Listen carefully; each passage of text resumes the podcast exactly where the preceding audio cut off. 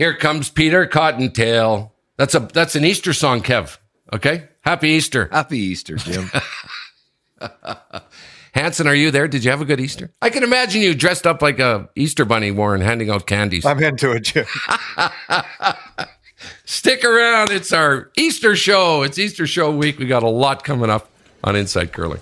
Last rock, eighth end, up by two. I don't think I'm. I don't think I'm white. I don't think you are either. Oh, oh. It's clean. Oh, don't Oh. kill it, Ben. Don't kill it. Don't kill it. Line's really good. Line's good. Right on the button, guys. Right here. Last guys. stone for Kevin Martin. They want it on the button. The sweepers are watching it. Fans are on their feet. Kevin Martin goes out as a champion.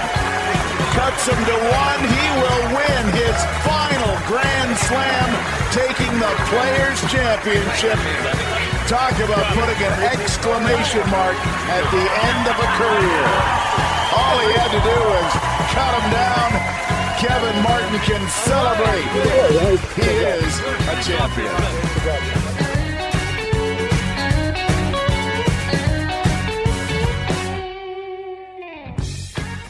Okay, welcome everyone. It's the week of April 19th. This is Inside Curling with me, Jungle Jim Jerome, and of course our two World Curling Hall of Famers. I haven't done that in a while, Kev. Announced you guys as really good curlers, you and Warren Hansen. First of all, we'd like to thank our sponsor, Sports Interaction. They bring you what is happening around the curling world. Nestle Boost presents the mailbag. Coyote Tractor brings you hot rock topics and story time, which we do each and every week, is brought to you by Meridian. And we got a guest in the house. Is brought to you by Goldline. Mike Harris is going to join us later on in the show. What's happening around the curling world, Kev? The Princess Auto Championship, Players Championship is in the books. This is a big one. It happened over the weekend. We're going to get an update from you. The World Mixed Doubles starts April 23rd in Geneva. We got to talk about that. Hot Rock Topics. There is an interesting event taking place in, I think I'm pronouncing this right, Warren, Sundbyberg Curling Club. You got it. I got it. I nailed it. It's in Stockholm. That happens uh, April 20th to the 24th. We're going to find out about that. And of course, we go to our mailbag. We've got an email on the residency rules. I don't know if this topic's ever going to go away. It's still around, so we're going to talk about that. In the house uh, is, uh, like we said, Mike Harris. He's doing a great job, uh, Kev. I loved Kevin the way they moved around the sheets. yeah, around the rings. That's such an exciting day. I just love it. It's so quick. It seems like when you're in the booth, the, the games take two minutes. You're so busy, and they're going from sheet to sheet to sheet, and you've got to watch all the sheets, and it's just uh, fascinating. And that was uh, our producer Curtis Savil's idea, and uh, boy, love it, love that. It's awesome as a fan. I'll tell you, I watched it all weekend. Uh, Warren, you got a story about the Brier. Uh, this would be one of, I don't know, 925,000 stories that can come from the Brier. it's perfect. If you want to email us, insidecurling at gmail.com, we'd love to hear from you and uh, we read them on air. And if you do, you get a you get a copy of Warren's book, Sticks and Stones. Sports Interaction brings you what's happening around the curling world. They are providing competitive odds on all sports. Sports Interaction is Canada's odds maker. You got to be 19 to play, and we want you to play responsibly. Okay, Kev, give us the wrap on the Princess Auto Championship. There were six Canadian teams were in the final eight. What happened? In the semis, we had Homan taking on Hasselborg, and Homan actually played great. They were two up going home with Hammer, so it looked kind of like a, a lock. But Hasselborg had one back button, and uh, Rachel tried to freeze to it. Was a little bit heavy on her first. Anna puts one perfectly behind the guard top button. She owned the front and the back of the button in eight. Stole two, goes to an extra end. Actually, Rachel tried to play a freeze on her first again and was heavy in eight, was a little bit light in the extra end and in the ninth end. And Anna once again puts her draw right on the button. And Rachel tried out draw it. There was a little wee bit of room, but not much, and missed it. So Hasselborg stole two and eight, stole the extra end to get to the final. And in the other semifinal, it was actually Tracy Fleury and Kerri Einarson. Kerri Einarson got three in the third, two in the fifth. It was an eight-four game. Not not really close. Team Einarson were really good. They were going for their third Players Championship in a row. And Team Hasselborg was going for their first players, but if they could win, they would have the career slam, which no women's team has ever had. So there's lots on the line. And actually, Anna Hasselborg wasn't feeling very good. And actually, she was going to come on our show today, Jim, but got a hold of me before and, and just, you know, still not feeling well. Anna, get better quick. We're all thinking about you. And uh, Einarson gets out to a 3 nothing lead, makes a beautiful in-turn tap in the first to go up 3 nothing. And I think the big turning point was a steal in the fifth for Hasselborg. But in the end, coming home, Team Hasselborg one down. On on her first had to make a perfect roll. Otherwise, Kerri would have had an easy nose hit and she would have been forced to one. Makes a beautiful roll behind the corner. Kerri Einarson has nothing but an angle raise on a corner guard into that shot stone to give herself a chance and makes it. So then, then in the last shot of the game, the only shot Anna Hasselborg has is a thin double to win. Doesn't need to stick the shooter though. She has a couple of kickers on the other side. Makes a thin double. So what a finish to the women's final. Yeah. A hit and roll perfect, an angle raise perfect, a thin double perfect. Hasselborg wins to get her the career slam, also the Pinty's Cup. Kev, what's the Pinty's Cup, Kevin? It's sort of like the FedEx Cup in golf, where you get points all year in the Grand Slams, and the Players' Championship is worth double the points. And at the end, they're all totaled up. So the four teams, let's just talk about that then on the women's side. Hasselborg ended up winning the Pinty's Cup. Team Fleury came in second, Einarson third, and Homan fourth. Those were the final four. So let's talk about the men's, and then we'll bring up the Pinty's Cup there as well. So in the semi, Bruce Mouat beats Brendan Bottcher pretty easy. Like it was a tie game, 1 1 playing the fourth. And then uh, Bruce got a really nice three in the fourth. Mind you, Pat Janssen had a, a hit and roll to the center, flash, and then a rollout on the next one. And then Brendan on his first one flashed, gained three points in the fourth. And that was basically the ball game at that point. So uh, Mouat won that one. And then in the other semi was a heck of a game. The two people that have played each other on a weekly basis lately, Nick Edin and Brad Gushue. It was just a fantastic game. Brad Gushue made about a 15 foot raised chisel to knock shot stone off the button. Only thing Nick had to win the game was a wide out turn draw through a port right to the very edge of the button. Brad had a piece of the button, I think, and he had to hit a bigger piece. Made it perfect for a 6 5 win. And uh, it's safe to say that Brad Gushue does not want to play Nick Edin anymore for a while. He's had enough of them. But anyway, in the final, it was not close. Nick actually had a raised double on his last in the second, but it picked. But then it was five nothing, and there's just no way of coming back on a team like Bruce Mouat. So once again, uh, Bruce and company, the last five Grand Slam finals in a row, and have won four of them. They have just really owned the Grand Slam tour for the last five events. So, so now if we talk about the uh, Pinty's Cup, uh, Mouat by winning the semi, he'd already won the Pinty's Cup because they've done, so well all the time in the slams. Brad Gushue coming second, Nick Edin third, and Brendan Bottcher fourth on the Pinty's Cup on the men's side. Boy, that's unpredictable. Pretty, yeah. You know, you look at those names, right? Hasselborg, Fleury, Einarson, Homan. All the long shots. Yeah, it's uh, that's just the way it is right now, and uh, there's no no question about it. But that's what happened at the Players Championship, which is great. You know, it was in the the old Maple Leaf Gardens, Jimmy. I just love that building and and the area. Friday night, I had the evening off, so I just walked to the ball game. It's not a very far walk. Go down to Rogers, watch the ball game, and then you know head back to the hotel. And it's just it's a real cool event. If anybody has the opportunity to come and watch the players, it's it's fantastic. How was the crowd kept for the men's final? There were no Canadian t- teams in. Of course, it was Edin and Mouat. Did they keep up the good attendance? Uh, I would say it dropped a little bit because there's no Canadian team, but not bad, not bad. But look at the two teams. So yeah, no, it was it was good. It was it was really good. Ticket sales were good. 2019 on the weekend was just about a sellout, and the ticket sales were actually better this year. But with COVID, a lot of people are pretty careful about being too close to other people. It's Right. It's an it's a it's a it's an odd time, and a lot of people didn't come for the whole event. So you you saw that on TV. It was not as full as 2019, but there were more tickets sold. You know, one of those COVID things, Right. But a huge success nonetheless in uh, Toronto. Boy, I bet nobody picked Mouat and Edin in the final or or Hasselborg.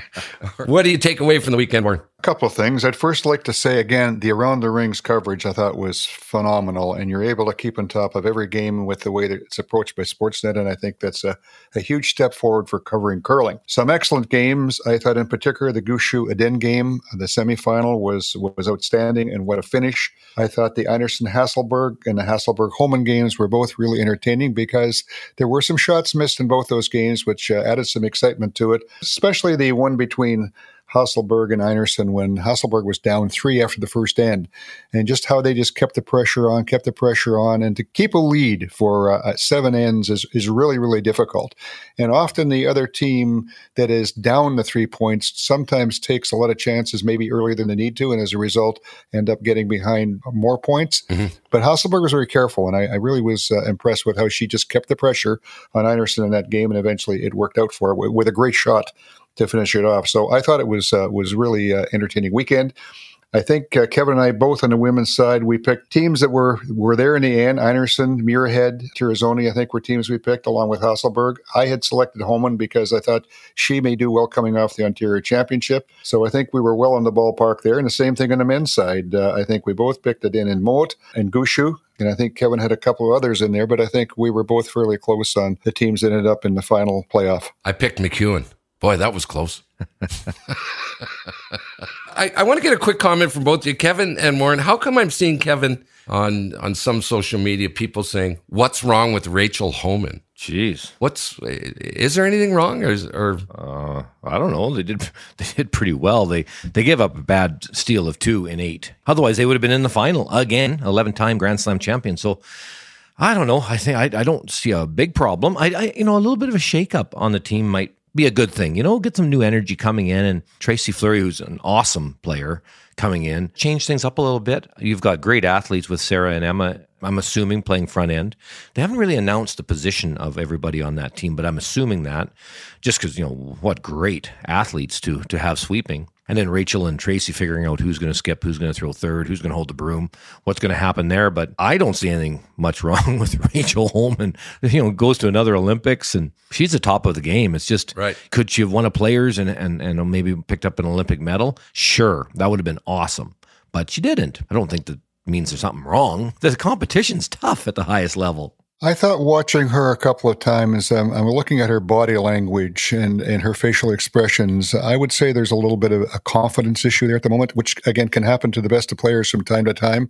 Things just aren't feeling good to you, and, and you haven't got the same confidence in your own abilities that you had, but that will pass, and it may be something she's going through. But uh, I agree with you; she's still one of the best players in the game. Well, it does tell me that curling fans are tough critics. okay, the World Mixed Doubles, Warren, April 23rd in Geneva. Uh, set us up for that. All right. So this event has been played under a little different formats uh, in the last number of years. I think the one they've come up with now is probably what they're going to stick with, which, which isn't bad. There's 20 teams playing in two pools. After the round robin, three teams will qualify from each pool. Now, listen closely because uh, I don't want this to become confusing, but the second place team from A will play the third place team from B and the same thing in the other pool with uh, the second place team from B playing the third place team from A. The winners will go against one of the first place teams, and then the two winners will play for the title. In the pools, in the A pool, I think the teams to watch Canada's there without question. Australia, Dean Hewitt and Tahli Gill. We may remember them from the Olympics and how well they did. Scotland, how can you not think that this team is going to do well? Bobby Lammie, Eve Muirhead. In the USA, Matt and Rebecca Hamilton, they've been there a number of times at the mixed doubles worlds, and again, they should do well. The other countries in the A pool are Czech Republic, England, Spain, Germany, Hungary, and Turkey. In the B side, Italia, Mosaner, and Constantini will certainly be to be contended with. Korea possibly could be a one to watch, along with Norway, Switzerland again, Michel or Michel and Alina Pätz. Alina Pätz probably the best women's curler in the world. And in Sweden, Rasmus Wranå with his sister Isabella, and we saw Isabella play this last weekend. Certainly, I think is going to be giving Hasselborg lots to worry about on the women's side. So again, that's a team to watch. The other countries in the B pool: Denmark, Estonia, Finland, Japan, and New Zealand. I think you're bang on on the top end, Warren. But what I like to see is England, Spain, Hungary, Turkey, Estonia, New Zealand, of course, Italy being one of the favorites, if not the favorite, wonderful uh, representation around the world right now in mixed doubles. I just love seeing that when I look through these these pools, and I'm not arguing you know who should win or shouldn't win, but man, I love seeing all these new countries and Turkey, of course, being in the women's worlds this year. So they're obviously building a really good program to be in the mixed doubles and the women. So, you know what? That speaks to me the growth of our, our terrific sport as the World Curling Federation continues to grow more and more nations into our, our fold in, in the game. That's what strikes me when I look at the mixed doubles is the variety of countries that uh, we have playing our game. I'm picking Canada. How come none of you guys are picking Canada? Brett and Jocelyn? Absolutely. You know what? I'm not going to argue Brett and Jocelyn could easily win this thing with about four or five others that could easily win it. I just like to see the, the vast amount of uh, growth in our sport because that bodes well for the future. Right. Hey, Warren, since February, I mean, it seems to me there's been curling every every week, which is fantastic. Is it the most you've ever seen in a compacted schedule, Warren, in all your time? Well, there's more happening all the time, and I think as a result of it, the season's getting extended. And once we get through the whole COVID issue, I, I think you'll still see things going well into end of April, May. So it's not going to change much. Uh, thanks a lot to Sports Interaction, bringing you what's happening around the curling world, which is, like I said, is still lots going on. Hot Rock Topics is brought to you by Coyote Tractor, proud partner of Team Brad Jacobs and the Grand Slam of Curling. Coyote, we dig dirt.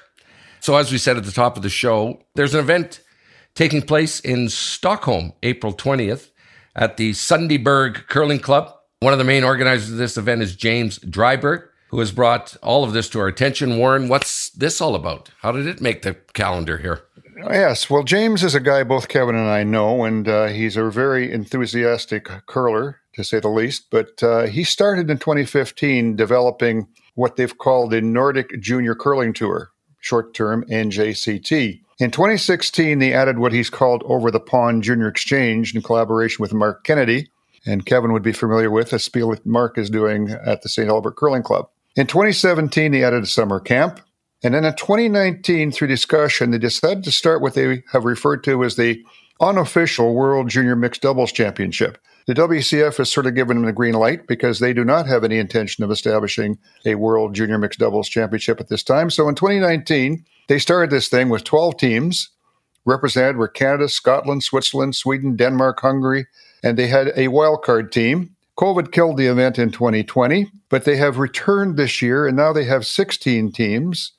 Again, this time around, Canada, Scotland, Switzerland, Sweden, Norway, Denmark, Czech Republic, and this time two wildcard teams. The focus of this event is fun. They have uh, pizza nights, uh, banquet, uh, games night, uh, go on a boat trip, all things that uh, the kids would enjoy.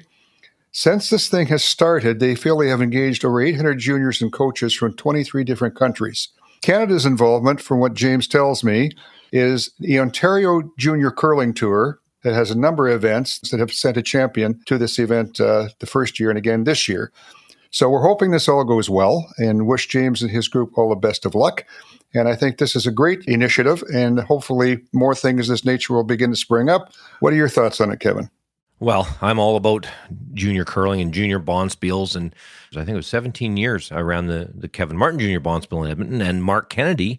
Actually, when I was done running mine, he started his, taking over, which is wonderful, and and Mark's involved in this, which is fantastic. But kids want to be doing stuff all the time, so you play in these Ontario events or Mark's event, and if you win, then you get to go overseas and play an event. Are you kidding? This is awesome for juniors. We need to expand that sport.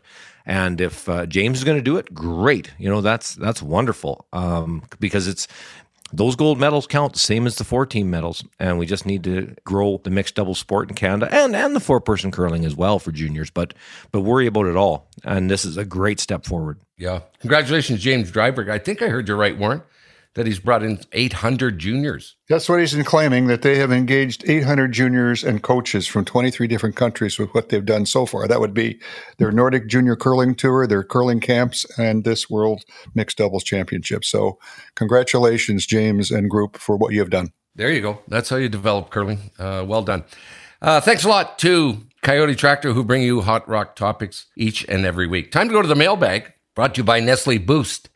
Up your nutrition game with Boost, convenient meal replacement drinks with a taste you're guaranteed to love. As I say each and every week, I do. Uh, keeps the weight off. Uh, I love it. This is an email from Dawson Ballard. I just thought I would share my thoughts on the residency rules that is under some scrutiny and debate. Should the residency rules be removed completely, I believe that the Brier would become non existent. The Brier is traditionally about each province playing each other. But without the residency rule, provinces would no longer be a thing as players can form teams with whoever and wherever they wish. By this logic, Team Koe could play out of PEI, as it would no longer matter who represents each province. Should the current Brier format stay the same despite the change in residency rules? To change the residency rules would be to completely restructure the Brier and the teams that can qualify. Even by easing up the rules a little bit, allows more players to play for provinces they are not from. What are your guys' thoughts? Does this change your view on the importance of the residency rules? All the best, Dawson Ballard. I gotta say, Warren and Kevin, get rid of the residency rule. Who cares what province they're from? Dawson's not going to like me. Warren, why don't you go first on this? I think I know how you feel about it. We selected this email because we're getting a lot of them, and we've got people on both sides of the equation here. But I, I picked Dawson's because he's probably on a different page than, than we are on this. I understand the difficulty of this whole situation because it's historically how things were done. But I guess today we have evolved to the point with the Olympics and the World Championships and the advancement of other nations that I don't think it's any longer appropriate that when we send teams to World Championships, that they have provincial boundaries attached to them. And that's virtually what we've done. We're saying when we send a team to a World Championship by the process we're using, they're not from Canada. They're from a specific province. And, and I'm not aware of any other sport that probably approaches things this way to some degree, the residency rule has kind of been scrapped, sort of anyway, because you can now have one import in a team. And there's the birthright rule that says, well, if you don't live in the province you're playing out of, it's it's okay as long as you were born there. So we know there's a couple of teams this last few years that have virtually been out there with maybe only one player that's really living in the province they're playing out of. So it is sort of scrapped to some degree, but I understand the difficulty in getting out of this from where we sit. And I think if we want to have an interprovincial competition, that's a great idea. But let's not use that to determine who's going to represent Canada at the Worlds. We don't do it for the Olympics.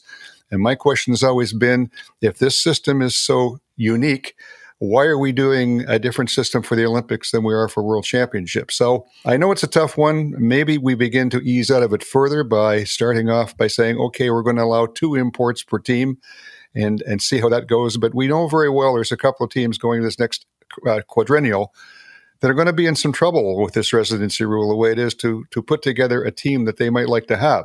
I think it again it all needs to be slowly but surely moved forward. And uh, I'm afraid I don't quite agree with Dawson that it will destroy the Brier if it doesn't exist anymore. If you play on a hockey team out of Toronto or Montreal or wherever, uh, I, I, don't, I don't think there's any requirement that you must live in that city or be born in that province. And, and, and we can put across the line, not just a professional level, pretty near any level. So I think it needs to be looked at again. And Kevin, let's hear what your thoughts are and what Dawson has to say. Yeah, well, I don't, I don't, you know, I don't uh, have any real strong thoughts. I don't think, other than when you play in any of the events. So let's just let's start with a tour event. You're either a Canadian team or you're a Scottish team or a Italian team or a Swedish team, whatever you happen to be when you play in the Whirling Tour. When you come to the slams and you look at the scoreboard, you're representing Sweden or Switzerland or Canada or wherever you're from, what country. The only place where you are a provincial rep is in the uh, play down to a national championship scenario.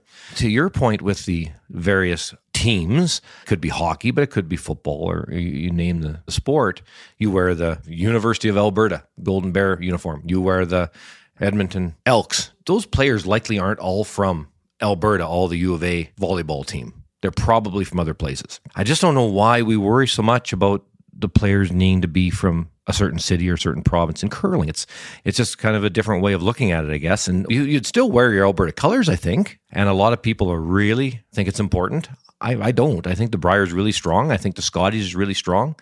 I just don't know when you're trying to compete with teams like uh, Silvana Tirinzoni and and Anna Hasselborg and Bruce Mouat and Dean you need to be able to put the absolute four best players on that ice to have a chance to beat them. They're very, very good. And we have some really, really good players too. And we were talking about on the broadcast, everybody, just so you know, we're talking about 1A, 1B, and 1C in the men's curling. It's Brad Gushue, Nick Edin, and Bruce Mouat. Who's the best team? Well, argue it out. They're all three really, really good. But you're talking about Brad's team. You got Brad and Mark, who from Newfoundland, they've been forever. But Brett Gallant's from PEI, and Jeff Walker's from Alberta.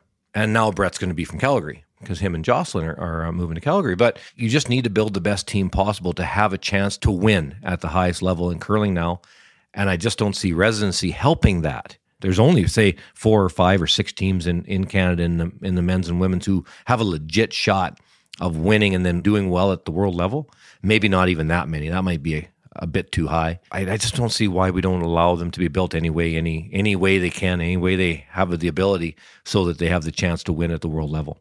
Yeah, you can- you can go back and listen to a, our our, uh, our podcast. Brad Jacobs was on and talks about that. Of course, the residency rule. Warren, like if I'm in Newfoundland, okay, where there's Brad Gushue, uh, Northern Ontario's Brad Jacobs, and and Alberta's got you know two or three teams. I, if I'm a team in Newfoundland, I'm going. I, I've got no shot here uh, under this provincial boundary thing. Got to wait for Brad to retire. I would think they would be against that, Warren. This is a strange part of it. It's, it's my point as well. That this current system is not uh, helping these smaller provinces; it's hurting them because, for the reasons that you've mentioned, but also there could be. Look at a Brett Gallant uh, coming out of PEI, and he just doesn't have three other people there to play with that ever take him to the level that he is as a curling athlete. And I can give a couple other curlers from some of the smaller provinces that have been pretty good players, but because they've never moved outside those provinces, they just haven't re- been able to get three other people to play with them. So I look at it as it's it's a detriment to a, a good player in a small province to be tied by these rules. The other thing, I mean, it's history again, and if we go back to look at the Brier in particular, wh- wh- which is the flagship property. It started by four guys playing out of a curling club and taking their team to play in a region and then into a province distances were an issue then. There was no flights. There was probably the main travel was by train. And so you end up playing out of a curling club. And yet today I can listen to Brier and Scotties telecasts as they're talking about being out of a curling club. And a lot of these players, the club that they're supposedly playing out of, have probably barely set foot inside the door. That was like that 40 years ago, never mind now. So we're hanging on to something that really isn't happening anymore. And I hope we're able to find some way to slowly but surely, I realize it probably can't be done overnight, but to have a progression that slowly moves away from this idea of having to be a resident of the province that uh, you're playing out of if this whole thing is to continue the way it is. Yeah. Thanks for the email. And uh, the email sort of overlaps. This email overlaps with Hot Rock Topics. Certainly something's got to change. I'm going to get killed here, Kevin, okay, for saying they should get rid of it, okay? I've avoided getting bad emails. It's all Warren. Yeah, uh, the emails we get the next week, Jim, we'll just refer to you or anything on Facebook that goes, you can answer it. Okay. Uh, that's Mailbag brought to you by Nestle Boost. Uh, if we read your email, you're going to get a copy of Warren's book. Email us insidecurling at gmail.com.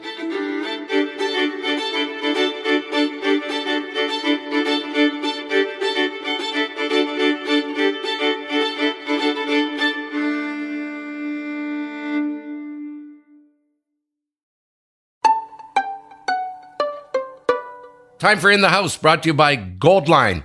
Goldline curling equipment can be found in pro shops and curling stores all around the world, plus their retail stores in Calgary, London, Scarborough, Mississauga. And they've got two stores in Ottawa. Goldline is at every Grand Slam of curling event and online anytime at goldlinecurling.com. I told you we got a great guest. He's knocking at the door. Kev, here was the worst day of his life. Maybe your worst day is when he beat you at the Olympic trials, but his worst day is when he had to move up a T block. he is our guest, Olympic silver medalist 2004, Brier, and now a household name and doing an unbelievable job with Sportsnet as a commentator. Would you please welcome? Come on in, Mike Harris. How are you, Mike? Thanks for that uh, rousing introduction, Jim. Yeah, okay. You realize you you realize you were fourth on the list. At least that I've been working with Kevin for about a month solid now, and uh, finally got the call. That that's good. I figure you figure scraping the bottom of the barrel here somewhere, but that's okay. Yeah, I I feel your pain. I remember getting the call from Kevin and Warren to host a podcast, and I was the twelfth guy that finally said. you know what? I didn't realize this when I was looking up this morning. Uh, when you when you won the Olympic trials, you beat a guy who never loses a big game in Kevin. So I want to I want to ask you about that. How how did that game go? This is. I'll tell you what. Let's just say you won 14-2 and they gave up after six ends. You know, for our team, it was just a big breakthrough, right? And uh, to beat Kevin, honestly, we were just happy to kind of get there. And you know, I, I only remind him of it. It's not daily, but it's often. Uh, so, Mike, before we bring in Kevin and Warren, um, you know, I sat down and watched the Princess Auto. I I looked at uh, the eight teams, the eight men's teams, for example. I said we're going to be in good shape here. Six of them are from Canada. There's not a chance here we can't get something out of this, and it wasn't the case. Of course, um, Mouat beat Edin. I still feel Mike like you know what we taught you guys. We taught all you guys. Okay, all right. So we, you need to know that, folks. We taught them but they're stealing our game. Is it is it still the case, Mike? I don't think so. I don't think that's the case. I mean, to your point, six of the eight playoff teams, and you know, in a field that has all the best teams in the world, were into the playoffs, which is great. The problem, it's not a problem, but you know, Bruce Mouat and Nick Edin are the two best anywhere else in the world. And at this moment, you know, you can make an argument for either one of them being the best team in the world. You know, certainly Nick Edin with his gold medal and six world titles and everything else he's won. And, and of course, uh, Mouat's in the last 18 months, he's won just about everything other than the Olympic gold. Of course, he wasn't at the World Championship, so you got two unbelievable teams that met in our men's final. But you know, I think I think the game's in good hands in Canada. Just you can't just have a day off against either one of those two. That's the problem. You know, full credit to Mouat and Edin and all the Canadian teams understand they have to. Those are the two guys that the most of the events go through. You know, we're either World Championship or, or one of our slams these days. They're they're awesome teams.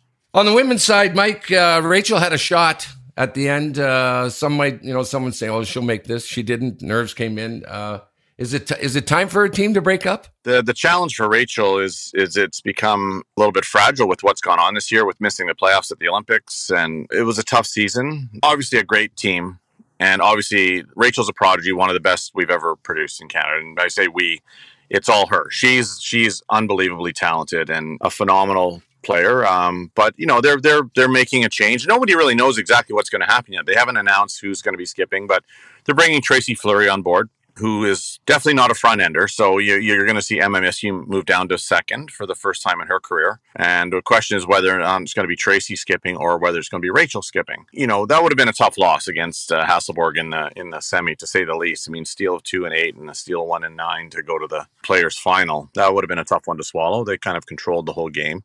Listen, she's another team that's world champion, has won everything there is to win there's nothing nothing wrong there with uh, with Team Homan, and they're you know they're they're time to make a change, and um, I'm excited to see what they're going to do next year with with bringing uh, Tracy on board. Right on, Kevin. Well, let's go a little further down that path with. Uh, I, am with you, Mike. I, I, don't think it's very uh, odd that we have all the te- team changes at the end of the quadrennial, or even for a lot of the top teams, it's actually been eight years they've been together, and that's a long that's a long time when you're together well, every weekend in hotels and you travel together all the time. It's really tough to keep the chemistry going forever. So.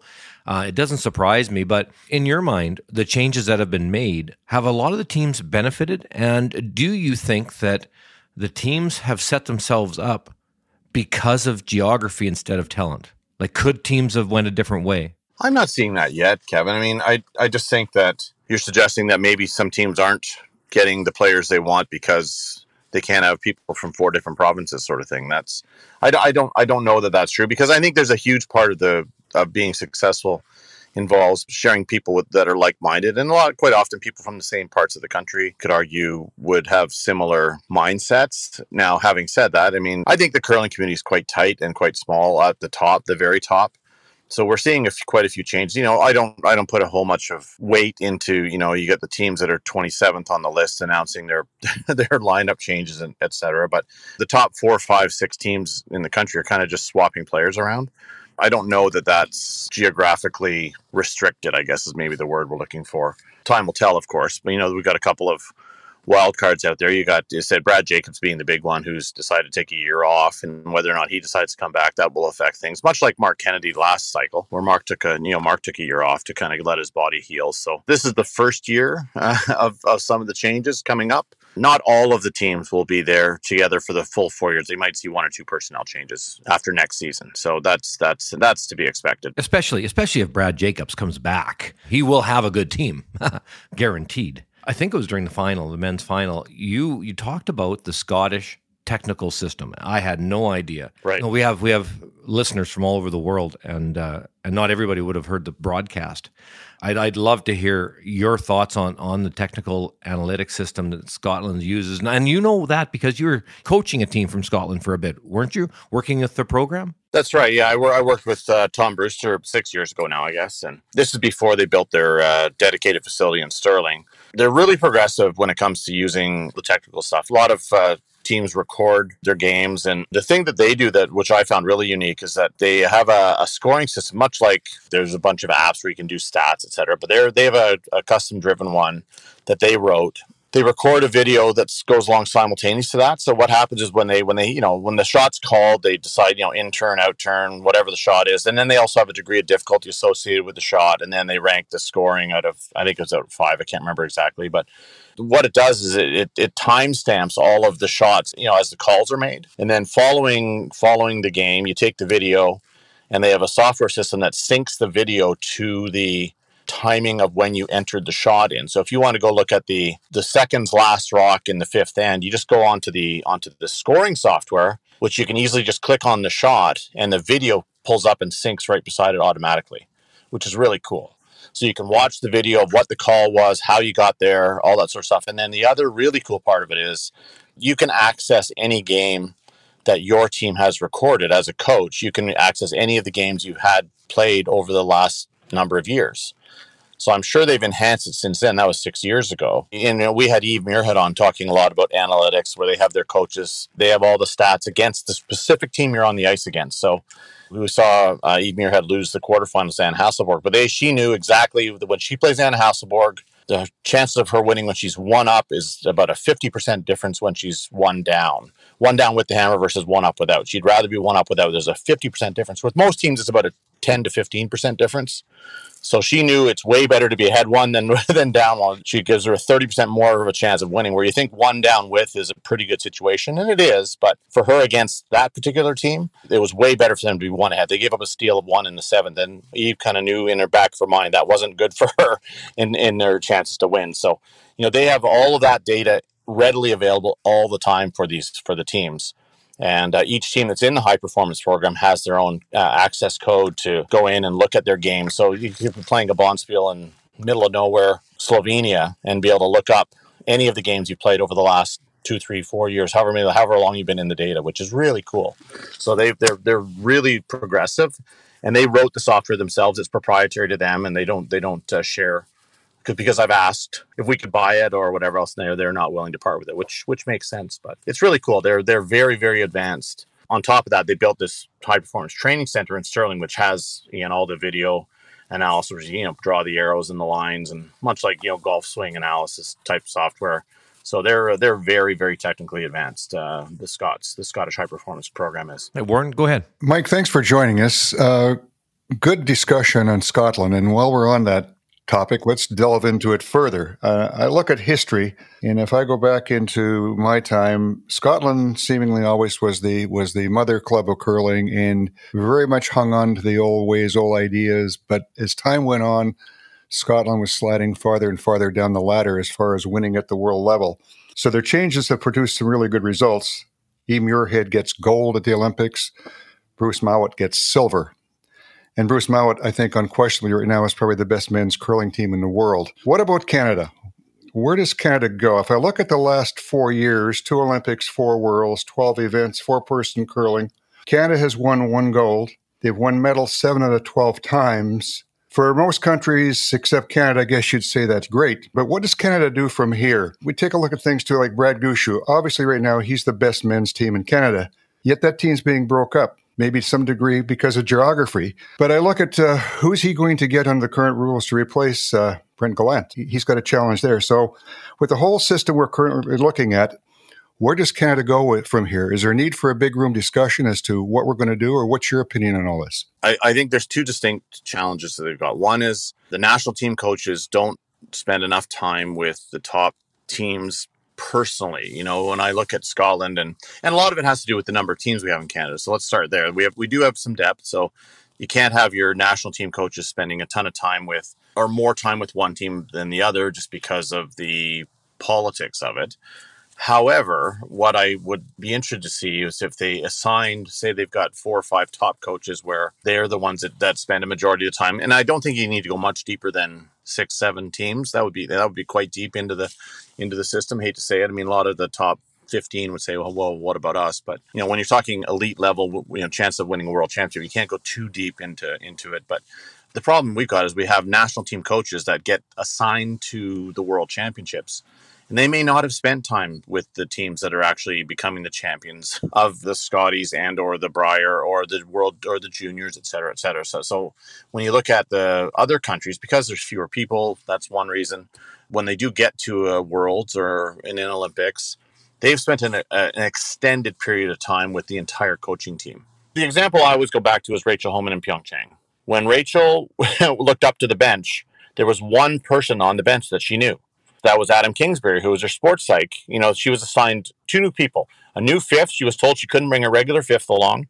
And she was told she had to bring a new coach along, and that was Renee. She really didn't have the support that she needed. When you know, she won the worlds the year before, undefeated. And when she looked up on the bench at the Olympics, there was two changes up on the on the bench. You know, the th- two of the three people that were up there were the first time she'd worked with them. It made no sense to me. So curling Canada just needs to be careful with making sure that the teams that go into the Olympics and or Worlds just have everything that they want to get ready, rather than what curling Canada thinks is important to the team. There's there's certain guidelines, of course, that you need to adhere to. You know, curling Canada can help with that, but when it comes to like their prep and the coaching and everything, all that other sort of stuff, I, I like to see that not such a hard, fast rule that it's going to be Jeff Stoughton and Elaine Dagg-Jackson as your two national team leaders.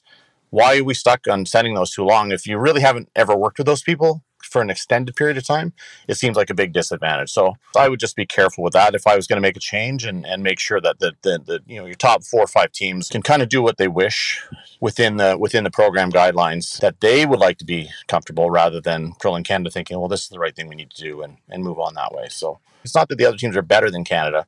Just now they're as good. And any little thing you leave you know if you're not if you haven't turned over every uh, option to the to the teams to get as ready as, be, as best they can then it's you're at a disadvantage you talked about the uh, Scottish analytics system. Is there need to further develop that type of thing in Canada more than has been done to this point? What are your thoughts on that? You're probably best to bring in Paul Webster and, and discuss what they have available to them. Yeah, but yeah, the short answer is yes. You need to have every tool. These aren't expensive things, right? I mean, you can. There are plenty of software programs out there that I'm sure they could do just as much as they need to. So, but I know that all of the teams in the national program for Scotland and China, we have a routine of how we go over the games, and all of their national team coaches have spent extensive periods of time with all of the national athletes in that program to understand what's expected and how they deal with with post game and pre game, all that sort of stuff. So it's pretty specific routines that they're all used to before they get to the Worlds or the Olympics. So, Mike, let's talk about the mixed doubles. World Championship starts in Geneva on the 23rd. Canada's got a really good team in Brett Gallant and Jocelyn Peterman. How do you see the mixed doubles world shaking down? Who do you think are going to be the, the teams that are going to be, let's say, the final four when we get down to the end? That's a tough one. I think Brett and Jocelyn have a great chance of winning. But it's it's uh, Sven Michel and uh, Alina Pätz, hometown team. They've won it before. Switzerland seems to have some sort of stranglehold on the mixed doubles that I can't quite get a grasp on. They've won nine world championships and uh, seem to always be there in the playoffs, which is incredible. Yeah, and you've got the Wranå team, uh, Rasmus and his sister Isabella from Sweden. They'll be good. The usual suspects, if you know what I mean. So Brett and Jocelyn have a great chance of winning Canada's first gold medal at the Worlds. I think that's. Uh, I'll go out on a limb and say they're gonna they're gonna get it done because I thought they should have been there in Beijing as well. That that they would have been my first pick for sure. I think 16 countries who have very good mixed doubles pedigrees, and and um, you you tell me, Warren, who do you think's to win? You know this just as well as I do, but let's go with a Canada Switzerland final. I think it's a tough one. There's probably four or five teams there at least. I agree. Yeah. Mixed doubles is far less predictable than I think four person curling. Do you think there needs to be more happening in Canada with the development of this this sport? well, for years here it's oh let's play this as well as a four person, right? So now I think you're starting to see teams are going to dedicate themselves to it. You know, Laura Walker and Kirk Myers have announced that they're kind of dedicating more time to mixed doubles. You know, the mixed double specialists in this country kind of got the what's the word? The, the, the respect wasn't there that they were hoping for. But it is a specialized sport. I mean, that's the big thing. But I think what needs to happen, yes, is the end. You have to have more of a call it a major tour. There's there's there's talk in the works. You know, if you if you talk to John Morris or or uh, Wayne Tuck, who you know the, there's there's there's lots going on kind of behind the scenes right now about mixed doubles and the establishment of a tour. So I'm looking forward to that growing. But I think you're going to see start to see more and more people use mixed doubles as kind of their viable primary focus rather than as well as uh, you know the four person game. So I think that that will certainly be helpful to, to grow the mixed doubles program here. You know, listen, this year this year we kind of got caught without being able to have the trials. Rachel and John were kind of put in a position where I hate to say it, but there was there was nowhere to go other after John won John and Kaitlyn won gold in in Pyeongchang. There was really nowhere to go but down. Kind of an unenviable task that they had to to deal with in Beijing, and and uh, we all saw what happened there. So I, I think the best thing that ever happened in, in mixed doubles is having this, you know, Constantini and uh, win the gold in for Italy in the next Olympics. Like think of the think of the focus that's going to be on the mixed doubles competition in uh, Milan Cortina. It's going to be amazing. So I think all the teams here, kind of uh, the Canadian teams, just it would be an amazing event to be a part of in uh, in in 2026. I want to get away from high performance here for a bit and talk more about the growth of curling that happens every four years on an Olympic year. I, I know talking to quite a few of the clubs in the States, they're learn to curls. I think it might have been Las Vegas Curling Club. Uh, they are completely full till the end of May or into sometime in June. They don't have any room, any room for anybody else. They've locked up every single learn to curl, every class, every everything. That's um, awesome. And that's that's that's a kind of a normal thing across the entire U.S. and the huge growth every four years. Like you're from Ontario, I'm from I'm from Alberta, and and uh, Warren's from BC, so we got kind of a cross Canada idea of of it. How did the t- clubs in Ontario take advantage of this quadrennial burst in our sport? or, or do they, or do they do enough? Because it's a it's a real opportunity, and the, and the clubs in the U.S. really grow uh, quickly.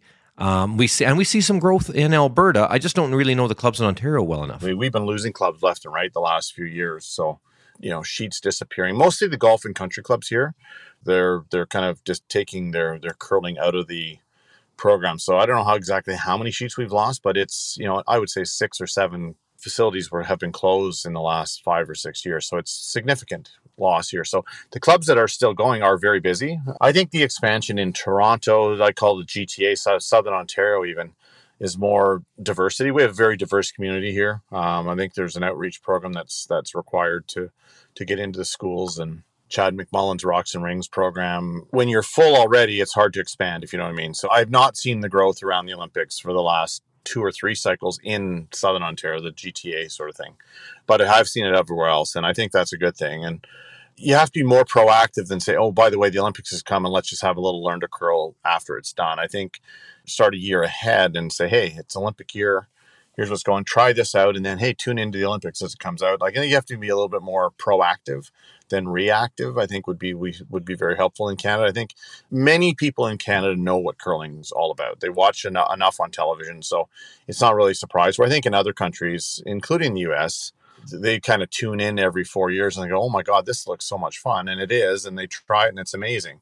Where we're kind of there's a lot of curling on television in here, so it's not as uh, big of a surprise, I guess, as the but I think I think curling Canada would be would be wise to be more proactive with it. Okay, Olympic cycle, Olympic year, naming your Olympic teams sooner would be helpful. You get them on the bandwagon with you know here's here's the team to watch, here's the team to focus on, that type of thing. So it feels very rushed and and kind of last minute here in Canada compared to other countries. Yeah, and I think I think just just not using the same old formula that all the other countries are using because we it, it's not the same here. We have to think outside the box a little bit. I agree with you one thousand percent on that. I, I, think you're bang on. That a lot of people that I talk to in even in Edmonton haven't tried curling. Like they, they all watch it. To your point, Mike, it's on TV a lot they haven't really been down to the club. I, am not sure if they're they're worried about looking foolish or something if they try it, or I'm just not exactly sure. Well, it's like anything, right? Unless unless you know people that do it, it's tough, right? Yeah, and that's kind of the what I was trying to get at, get at is just uh, you know people I, that I talk to through hockey or through softball or through these various sports. They're athletic people,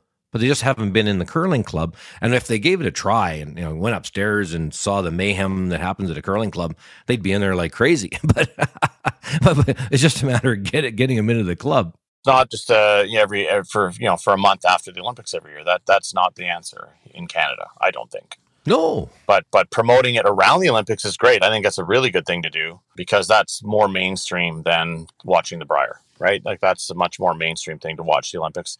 You know, I watched I watched the Summer Olympics. I've never tried any of those sports. If you know what I mean. Like so, you do it. You do it because you're supporting your country, and I think that's much of what you know curling Canada could work around. maybe another reason to get the Olympic trials going sooner. So you have a team to focus on. Who is our team? Listen, Brad Gushue. There's Newfoundlanders everywhere. So I mean, every, it's one of those one of those uh, things where if you know if you knew Brad was going to be Olympic team a year out, how much fun would it be? Every time he comes, there's a bonspiels all over the country.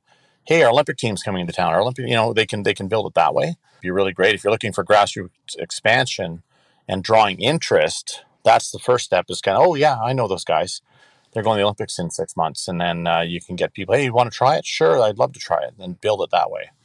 You know, be be more proactive rather than say, okay, well, the Olympics is on, then we're going to run a come out and try curling in March, and then the season's over. The no tick rule. How do you think that's worked out?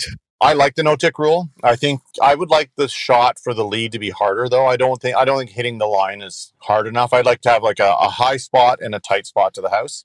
And I'd also like to see a corner guard spot on each side. So you, you have the fact that you have the hammer. If you're two down coming home with, you want you don't want play in the middle. You want to be able to throw a corner guard and have it not be allowed to be ticked. We saw we saw that in the uh, one of the finals yesterday, or the sixth end yesterday, where they threw a corner guard and then they ticked it into the rings. So I'd, I'd like to see a high guard and a tight guard on the center line, a spot on the center line. Still sit the center line, but just cover part of that spot. And same thing with two two corner guards. So put a little more pressure on the leads to to just don't lob it out there. It's pretty easy with the brooms now to kind of steer it straight or make it curl a bit and get onto the line. So I'd like to see it a little tougher, but also a couple spots in the corner. But I do like I do like the the no tick. I think it's it's an important thing, but I think you need to earn it a little bit more than just lob it out there onto the center line if you want to you want to take advantage of the no tick. Mike Harris has been our guest. Uh, what did we learn today, Mike? We need a we need a kid to hack into the Scottish software program. Okay, Yes, we can't that's get important. it. Okay, we we need a kid. The only thing I want to ask you before we go is, um, you know, every show over the last, uh, as everyone's pointed out, these teams are breaking up after four years, which is part of the deal. When you talk about guys like uh, Marc Kennedy and Jacobs and Johnny Moe and these guys stepping away from the game, what wears curlers down more, the the mental side or the physical side? There, it depends what position you play. Oh, okay. The days are gone where you can have a I hate to say it, a 40 year old front end. It's too physically demanding now. You know, Kevin and I have talked about a lot. We look at the the front end for the, the sorry the two sweepers for Italy, uh, and. They're both like 6'5", 220, chiseled. Make the rock do whatever they want. You look at Bobby Lammie and uh, Hammy McMillan for Scotland, just incredible sweepers able to, to maneuver the rock around. So the days of the career lead at age 45, 46, 47, hate to say it, but that position has become obsolete. The real physical game for the front end and the sweepers and then the back end. Listen, I get so tired I, I could hardly yell hurry anymore. That's how that's how mentally draining it is for these guys. there, there's actually been studies done where the skips actually burn as many calories as the front end, if you can believe it. I find that hard to believe as a as, as a former skip. No but, kidding. Wow. You know, you're not you can't really take uh, a moment off when you're when you're skipping, and e- actually even the front ends too. But it, it's a lot. But the physical side now is uh, it's really in the last five six years since we've kind of had that whole broom gate and figured out how to actually sweep. Careers are shorter. you know, they can't this can't keep up at you know once you get into your mid 40s unless you're an exceptionally fit and strong athlete. But the wear and tear. Yeah, w- yeah, just just tons of injuries, right? Is the is the problem with uh, with the front ends now? They're so big and strong, and they're they're yeah, they just they just wear themselves out. And um, you know, we talked a lot about the three man team, Kevin. You know, it might be time to go like three front enders. You know, share some of the sweeping duties. That might be that might be uh, the maybe the the wave of the future for teams.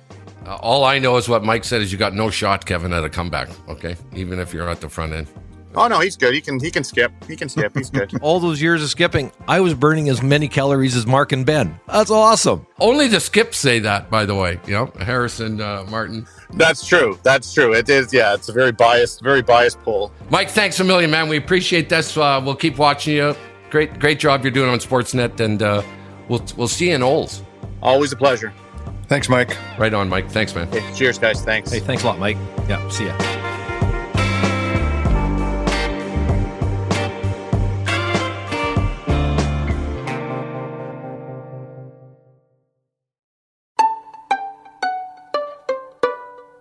Okay, here we go. It's time for story time.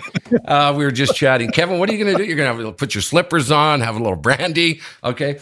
Or I'm getting my ass caught, Warren. A red velvet jacket and enjoy the story time. I've got my pipe, my Hugh Hefner silk robe. Kevin and I are ready Uh, Kev, there's a nice rocking chair for you to pull up in. There's a little seat for me over here. Story time is brought to you by Meridian Manufacturing, your industrial and on farm storage and handling partners, and a proud sponsor of the Grand Slam of Curling. Okay, Warren, how far back are you taking us uh, about your story with the Brier? Oh, way back.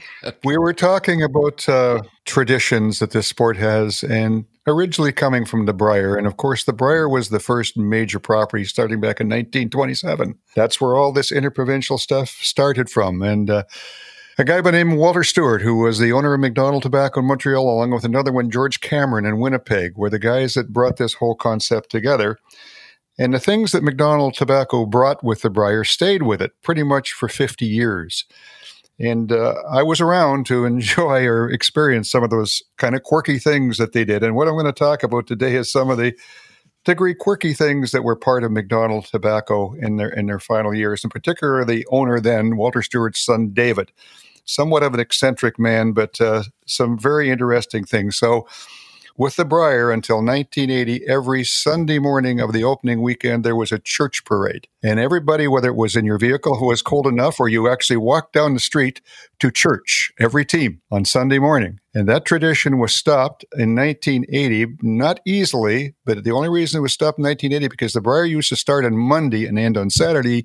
And when Labatt's came in with the extended event with a three team playoff, it had to start on Sunday. So there was no longer really a time for a church parade. But before that, it was mandatory. That was one of the things you had to be part of was the church parade. So that was one. The other interesting quirk of Macdonald Tobacco was, I mean, we start the Brier and we go and we play today, and we don't interfere with the players in any degree, except in the days of Macdonald, you played the entire week, except Tuesday night was a night off, and there was no curling Tuesday night because that was the traditional Brier dinner. And David Stewart, who was then the president of the company, came in and he was the chairman and pretty much was the only speaker at that dinner. But it was always an extraordinary meal. I can remember one in particular, 1975, Fredericton and they decided to serve lobster at the Tuesday night dinner. But there was lobster. I can remember there's lobsters in garbage bags. You could have, if you wanted six lobsters, you could have them, and and that's the way they did this dinner. And they also brought in entertainers, and it was usually Canadian entertainers. They were well well known people. That was always a surprise. You never knew who this entertainer was going to be. But from the day, it was people like Wayne and Schuster, the Irish Rovers, Charlie Farquharson, who was Don Harron, those type of entertainers. But you never knew who it was going to be until they were on the stage and performing. That was David Stewart's dinner. But David Stewart was a history buff, a very eccentric man, and he would get up at each of these dinners, and there was always people dressed in costumes around the room, and often it was costumes of soldiers that represented a particular point in time that took place around that city you were in. But the other amazing thing about David Stewart and his philosophy is that he had created a Canadian flag, what he thought was the real Canadian flag. And this flag was up on the wall at every one of these dinners. And this is what it looked like. There was a top part of the flag, it was red, and it represented the English ancestors. There was a bottom part of the flag, and it was blue. It represented the French ancestors. And in the middle of the flag was the Stuart tartan, and that was for the Scottish ancestors. Going diagonally down the flag were 12 stars in varying size who represented the minority groups in the country. And in the middle of the tartan was a gold maple leaf. And on each end of the tartan was a curling stone because it was his philosophy that curling was the real item that bonded the country together, which is why Macdonald Tobacco got involved with it in 1927. So at every one of these dinners that David Stewart was always there, his flag was on the wall, and he got up and he gave that explanation of what the real Canadian flag should really look like eccentric man, very wealthy. He would come to the Brier. He had a suite, the best suite in the hotel you're in, and anybody was welcome to go in there anytime, practically day and night, and have a drink with David. Where was this guy, Kev, when I was going to the Briers? I can go to his suite any time of day. Yeah. Yep. And and and Tuesday's the new Friday. Uh, fantastic story. Uh, thank you very much for Meridian Manufacturing for bringing us that. Okay, I'm going to drop something here, Warren, before the next show. The Princess Auto Championships were fantastic. Okay. When is the Brier going to go to six days and eight ends? Just saying. Just saying, okay? Just saying, okay? That I don't have to commit to freaking 10, 11 days. If you're if you're a player in particular, it's pretty much two weeks. I'm gonna get killed, Kev, in this show. people are gonna people are gonna murder me. That's a wrap uh, on the show this week. Happy Easter, everybody. We want to thank the usual suspects, uh, Rod Paulson, his company, In House Strategies, for doing all the great work on our Facebook. Check it out, join the group. Uh, reminder again, send us an email, insidecurling at gmail.com. And if we read your email, you're going to get a copy of Warren's book, Sticks and Stones, which is how curling came into the Olympics. This show today, Kevin, comes to you from Buffalo, Toronto, Port Coquitlam, Edmonton, and Vancouver. Other places around the world. Okay, great stuff. Thanks a lot to Mike. He's our guy in Vancouver. And of course, Warren, you're out in Port Coquitlam. Kev, you're down watching your daughter throwing some pitches. Yeah, down in Buffalo, going to go to Akron, uh, Ohio, actually, and watch them play. Pretty excited to get uh, get to see Michaela, go for dinner with her tonight, and watch a couple ball games, and then head her home. Good deal. Okay, everyone, have a good week. We'll be back next week with another episode of Inside Curling. See you, Warren. See you, Kevin. Yeah, thanks, Jim. Thanks, Jim.